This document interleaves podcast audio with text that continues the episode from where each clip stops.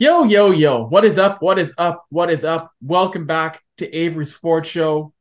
We're here talking with someone who has written a fantastic book on one of the now kings of Edmonton, Alberta. You know him, we all know him best as one Mister Alphonso Davies, and the man who chronicled his life, his rise through the world of soccer, is the one, the only Farhan Devji, who's the author of Alphonso Davies, A New Hope. How you doing today? I'm doing well, thanks. Yeah, thanks. Thanks a lot for having me. No, of course, man. So I got to ask you just first off, what is it like to finally be done writing a book and have it go out? Because I know a book writing process, it can take months, it can take years. It can seem like it's never going to end.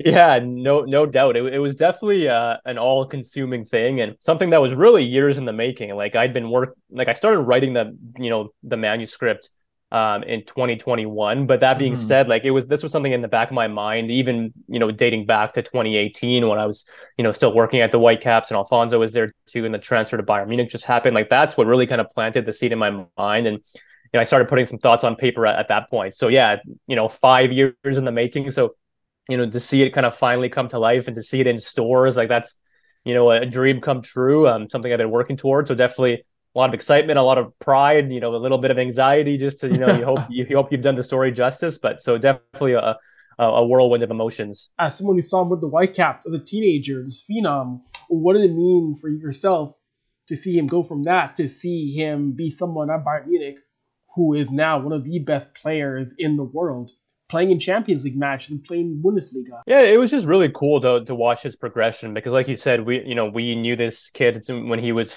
fourteen years old when he arrived in Vancouver. He was really just a kid, and um, you know you always hear about you know these players, the young players, and you know in Canada with, with a ton of potential. You you, mm-hmm. you hear these these big clubs you know linked to them from a young age, and you know all this hype, and then they rarely pan out, right? Like it, it, there's so many things that need to go right in order for this, you know, for someone to play at the highest level and to win a Champions League and to play at Bayern Munich and things like that. So, you know, Alphonso's the one that made it, right? So it's just to see that and, you know, knowing him and, you know, his backstory and, you know, traveling to Edmonton and, you know, sitting down with his parents and, you know, them opening up about, you know, where they came from, just knowing all that. It's just, yeah, really, uh, really special moment, I think, for a lot of people to, you know, to see how far he's come.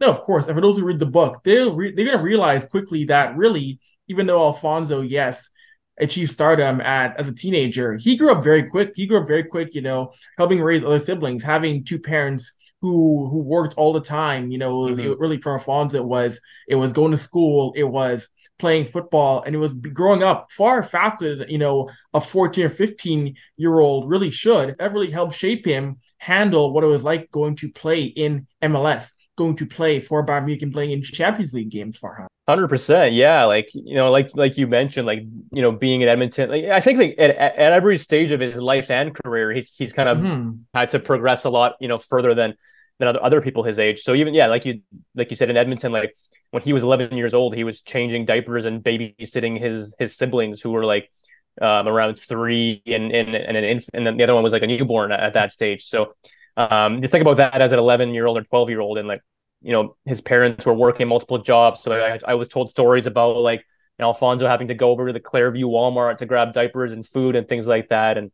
you know, making, you know, pepper soup and other kind of Liberian dishes um, for, for his siblings. Like just think about that as a twelve year old, let alone, you know, going to school, you're still trying to, you know, make friends and play soccer and learn the language and learn the culture. Like, mm-hmm. and that's just the Edmonton side of it. Then you're, then, you know, you're fifteen and you're all of a sudden you're a professional soccer player in Vancouver. So you're, you're learning how to become a professional, but you're still going to school. You have relationships, like you're learning how to drive and things like that. Yeah. So yeah, I, I learned a lot about um, just the adversity, you know, and challenges he's had to overcome. Um, and that's something that's happened at, at every stage of his career.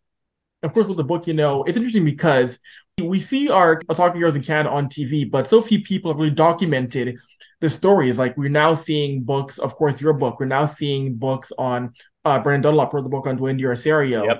There's a book on Christine Sinclair. But so much of Canadian soccer history, Canadian soccer players are not documented. At least when we're talking about book form. Yeah, this is one of the reasons why I, I wanted to do that. I know Alphonso is still very young, right? Like the book came out when he was, yeah. what, twenty, twenty-one, twenty-two, sorry, twenty-two years old. And I got some questions about like, why, why write a, write a book about someone who's so young? Well, like, look at his resume, like the yes. things he's accomplished. He's already one of the most decorated Canadian athletes of all time. And and I compare it to, like, there was a book about Sidney Crosby when before he ever played an N H L game. There was a book about Connor McDavid very, very mm-hmm. early on in his career. And like, so why why not Alphonso? Like, he's arguably the most, you know, famous Canadian athlete on, on the planet when you when you talk about, you know, the reach of, of football around the world. So yeah, like I, I think it's great to see all these books coming out. There's another there's another one that came out on the Canadian men's national team written by, yes. by Joshua Cloke. Like the Christine Sinclair book was was fantastic. Like she obviously deserves more, you know, more credit and more, you know, publicity than, than anyone. So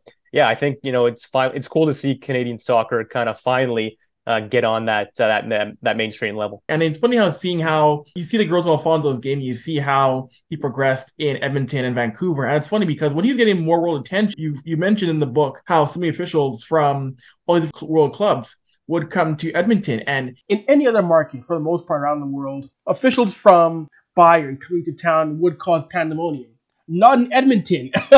They're in, in the airport in Edmonton signing contracts at midnight, and no one is giving them a second thought at all. That to me was just so funny in terms of, yes, Edmonton is a sports town, but certain things like that can still go unnoticed and no one will give it a second glance. I thought that was so funny. Yeah, for sure. Yeah, that was, I, I enjoyed I enjoyed that that's too. Like literally, like, you know, you have two of the biggest kind of decision makers from Bayern Munich, including their, their sporting director, sitting, you know, they've laid down these contracts on the floor in, in this like public, um, just on the public viewing area at the Edmonton International Airport, where, where all, they're signing what they called himself one of the biggest soccer talents in the world at that time, one of the biggest young talents, and they have the contracts laid out on the floor, signing it uh, at like midnight in the Edmonton International Airport. Like, yeah, I, I found that quite fascinating too, and yeah, not no one, you know, turned an eye, no one noticed them, and and then they were off on their way. So yeah, like. Um, I, I, the, the comparison I made is if, if that was happening in, in Spain or Barcelona, mm. like, you know, if that was happening in, in Munich, like, uh, yeah, it would be it would be a frenzy. Like the media kind of follows them everywhere they, they go. So, um, yeah, it just goes to show what what an, what an, what an improbable story this is. You know, coming from coming from Canada, coming from Edmonton, and, and going to the to the world stage. No, of course, and going through the fact that, of course, you, you and you see how well Alphonso signed, even though he was a talent, even though he was a prodigy. You, you document how so many teams around the world still saw it as, oh, Canadian? Like, that's whatever. Like, he Alphonso really broke down the perception that, or the misconception that you shouldn't go for Canadians, because we saw in the world stage that Canadians are never going to, or that the idea was that Canadian men's players aren't players you pay a, bit, a big money to. They're not targets to go after. And Alphonso really was that first guy to really say, hey, you know, teams in, in the Bundesliga, teams in La Liga need to pay attention to Canada because they're producing talent that wasn't here fifteen, twenty, thirty-five years ago. For sure, yeah. Like a lot of people I spoke to for the book, like former national team players, like they said, like, you know, in the past, you'd have, as a Canadian, you'd have to be like not only better than these European players, but like two, three, four times better just, just to yeah. get a look. And then oftentimes that that didn't happen. So, you know, I know there's been reports about, you know, Barcelona turning him down mm. because because he was Canadian. And Uh, I spoke to the scout from Manchester United who was kind of after Alphonso, and, and he, you know, he said that Alphonso, he, he, he was also the player who brought, you know, Christian Pulisic to, to Europe as a, as a young, you know, as a young player. So he said that Alphonso's helped kind of change the way that these clubs in, in Europe are, are looking at Canadians. And now, you, yeah, you are seeing a lot more of them kind of break through now, like, you know, you know, following in the footsteps of Alphonso with people like from, from M L S alone, people like, you know, Tejon Buchanan and and Alistair Johnston and Ismail Kone, and obviously the, the World World Cup success had a little bit to do with that too. But um, you know, Alphonso definitely helped to open that door.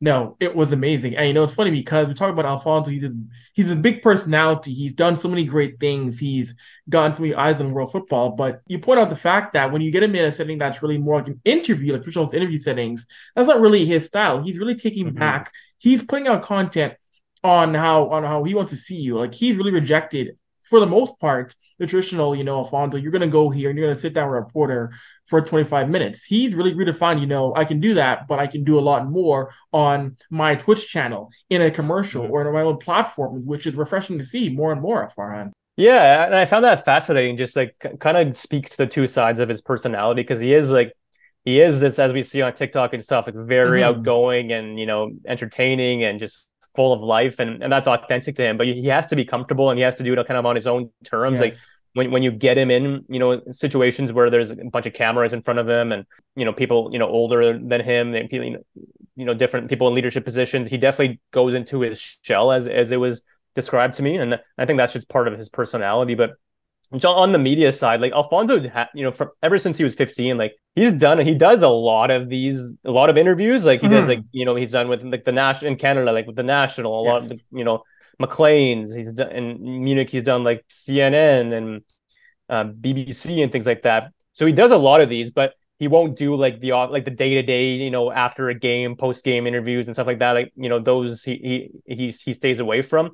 Um, because he focuses on his own channels and he focuses on these kind of pre-planned interviews. And I, and I think that's understandable. Like he's been doing this for, for a while. And, you know, yeah, like you said, he is kind of changing the way that, you know, athletes, um, you know, communicate to their, to their audience. Of course. You know, with, with a book like this, you've done so many interviews, so many um, sit downs with, of course, family members, friends, players, agents. Were there any stories you're thinking to yourself like, oh, I'm near the end, and I don't have room to put this in? It was the one story you're like, oh, man, it's, this has to be cut, unfortunately, but it's so good. I want to find a way to keep it somehow, but I just can't. That's a good question. Um, there there was one, actually, that comes to mind. And, you know, obviously, we have, you know, you're from Edmonton. So yes. it, it was actually um, back in Alphonso's youth soccer days. Um, so one of one of the current people who works with him, Kasim Kimji, um, hmm. He works good, in kind of marketing. Yeah. Okay. Yeah. yeah. He he works in, you know, marketing in Alphonso's, you know, agency. Uh, he he used to coach against Alphonso when Alphonso was in was in youth soccer, and then he told me this story, and I just found it hilarious. Like, so he was coaching against Alphonso, and like the ref kept like you know kept calling fouls for you know on Kasim's team against Alphonso. Like they were playing him hard. Like you know he was a good player. They're playing him hard, and then the ref kept you know fa- calling fouls on you know players um, on Alphonso for fouls on Alphonso, and then. So Kasim gets mad at the referee. He's like, you know, what are you doing? Like, you, you, you know, this, these aren't fouls. Like, come on.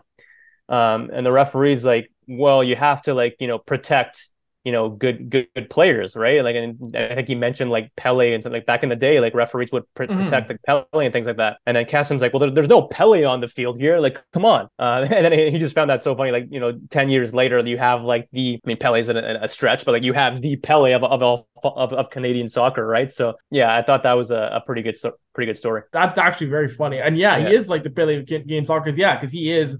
He is that figure that you're seeing now representing uh, the men's team. And of course, going through what he's done. I mean, you mentioned how in the book, he is his speech, which is now lived on and which he gave for the World Cup bid. And you go through the process with Alphonso of preparing that. And again, there's so many players who at his age would not want to give a speech in front of a delegation like that for a World Cup, uh, for a World Cup event like Alphonso did. The fact that you document so well how calm and how composed he was to speak in front of so many figures in the sporting world for the World Cup bid is amazing. And again, it shows just the maturity that he has, that a player in his early twenties or as a teenager wouldn't want that spotlight. And he embraced it. For sure he did. And yeah, and you know, speaking of kind of the interviews I did, like the, as you as you'll probably as you probably saw, like one of the interviews that one of the, sorry, one of the interviews I did for that chapter was with the speechwriter he was working with, who happened mm-hmm. to be the former speechwriter for Barack Obama. So that was, you know, kind of a cool connection. But yeah, the speechwriter just like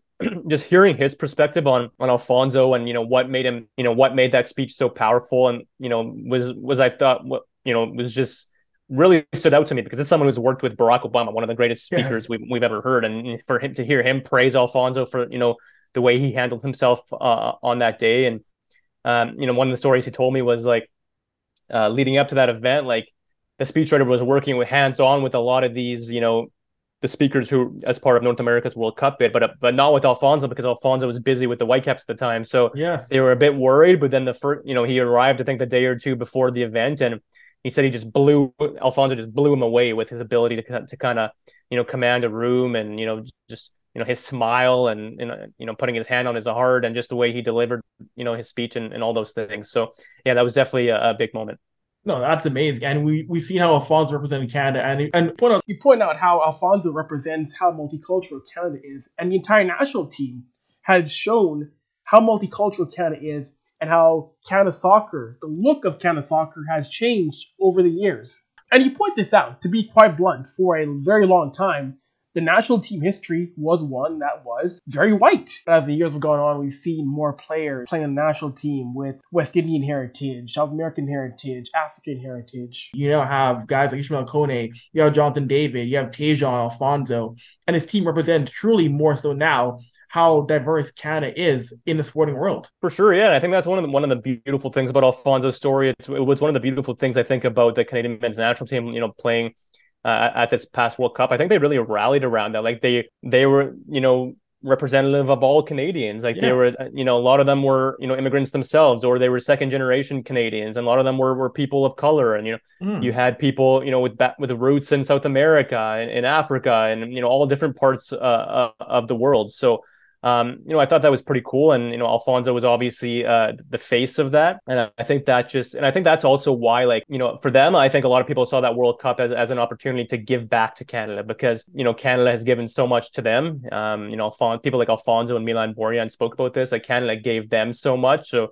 you know, for them to kind of give back to Canada in the form of that World Cup, like, like that was that was a big part of, of that story. It's amazing. Of course, this is a book in which, of course, you were able to also include Canada going to the World Cup, and, and even just for yourself, like, what did it mean to see Canada thirty-six years make it to a men's World Cup? Because there, there are so many people who have watched soccer in this country, covered it, and never saw Canada make a World Cup in the men's side, saw Canada fall short so many times. Even just for yourself, what was like to see in that first game against Croatia, realize that, holy cow, Canada is finally here at a men's World Cup. Yeah, it, it was really special. Like, um, you know, even for me, like I, I've worked in soccer for like a, a decade, and even beyond that, I've always like I've always been a fan of, you know, national teams in, in any sport, and mm. certainly that was the case in, in soccer. Like, I remember like when I was a, a kid, like. Um, you know, playing FIFA, and we would always have these tournaments with my friends, and I, I'd always choose Canada, even though like they were not good in the game. I'd always choose Canada, and I'd usually lose. But like I, you know, I always dreamed of seeing them in, in a World Cup. Like I, I, I didn't know, I didn't think it would, I didn't know if it would ever happen. Probably didn't think it would ever happen. Uh, just with how, you know, um, have, you know, the failures of the past and how many, you know, dark days there were. So, you know, to see, you know, to hear the national anthem, to see the Canadian flag, you know, at, on on the world stage, and how many, you know, fans there were there, and then. And then to see Alphonso score, you know, the goal, it just it just felt the first goal for first goal for Canada at the World Cup. It just it just felt poetic, and um, yeah, hopefully, you know, hopefully it's not a one off, and obviously there's twenty twenty-six coming up, coming up, and you know, hopefully they you know keep pushing, and and hopefully that's just the standard now. No, hopefully. And we mentioned how when they made the World Cup, you know, I went uh, to the pint downtown in Edmonton with some friends of mine to watch the game. And Farhan, the place was it was what seven thirty in the morning. Down to Edmonton, freezing cold outside, and you couldn't find a like. If you came late, you're out of luck for a seat. Like it yeah. was packed on uh on what was it, like a, a Friday or Saturday. Like it was just amazing to see how this was a, like. I'm thinking to myself, this is a crowd that you would see for an Oilers Cup final game. This is a crowd you would see for Oilers playoff game. This is a mm-hmm. Team Canada national team game, World Cup, and. You can't find a place in the bar. That that that was so amazing to see. Yeah, I mean, it's it's the biggest sporting event in the world. Like the, the numbers kind of speak to that in terms of viewership and, and whatnot, right? Like, and and people in Canada have always you know followed the World Cup, but they've mm-hmm. but they've followed like different teams and whatnot, yes. whatnot, right? It hasn't been you know, whether it's England or Italy or, or whatever. Like, it, you know, Canada was never even a thought. So yeah, just to see it, it was just like I don't know. To me, it felt like the Olympics all over again. Like when the Olympics were in like in Vancouver, like there was obviously a, a buzz and a hype around. around that. Like that's what it felt like to me. So yeah, really, uh, really powerful moment. And like I said, hopefully they can continue to build off that. Do you feel you'll be able to write a part two or a sequel book to Alphonso's story? Because there's so much of his life and his career yet to be told. He's still very young. Yeah, maybe that's that's definitely something you know I've thought about and I've been asked about recently. And you know, it's I, I it's not in the works at the moment, but I, I wouldn't rule it out either. Like we'll see how. how Alphonso's career progresses. Um, and like I said, twenty twenty-six is going to be a big moment. So, you know, we'll see how how how that goes with the, with the World Cup on on Canadian soil. And maybe that'll be an opportunity for a second edition, or maybe, you know, there's rumors about a transfer to Real Madrid and, and all mm-hmm. these things. So, you know, we'll have to see how Alphonso's career progresses. But yeah, that's definitely something I, I'd love to do if, if it if it makes sense down the road.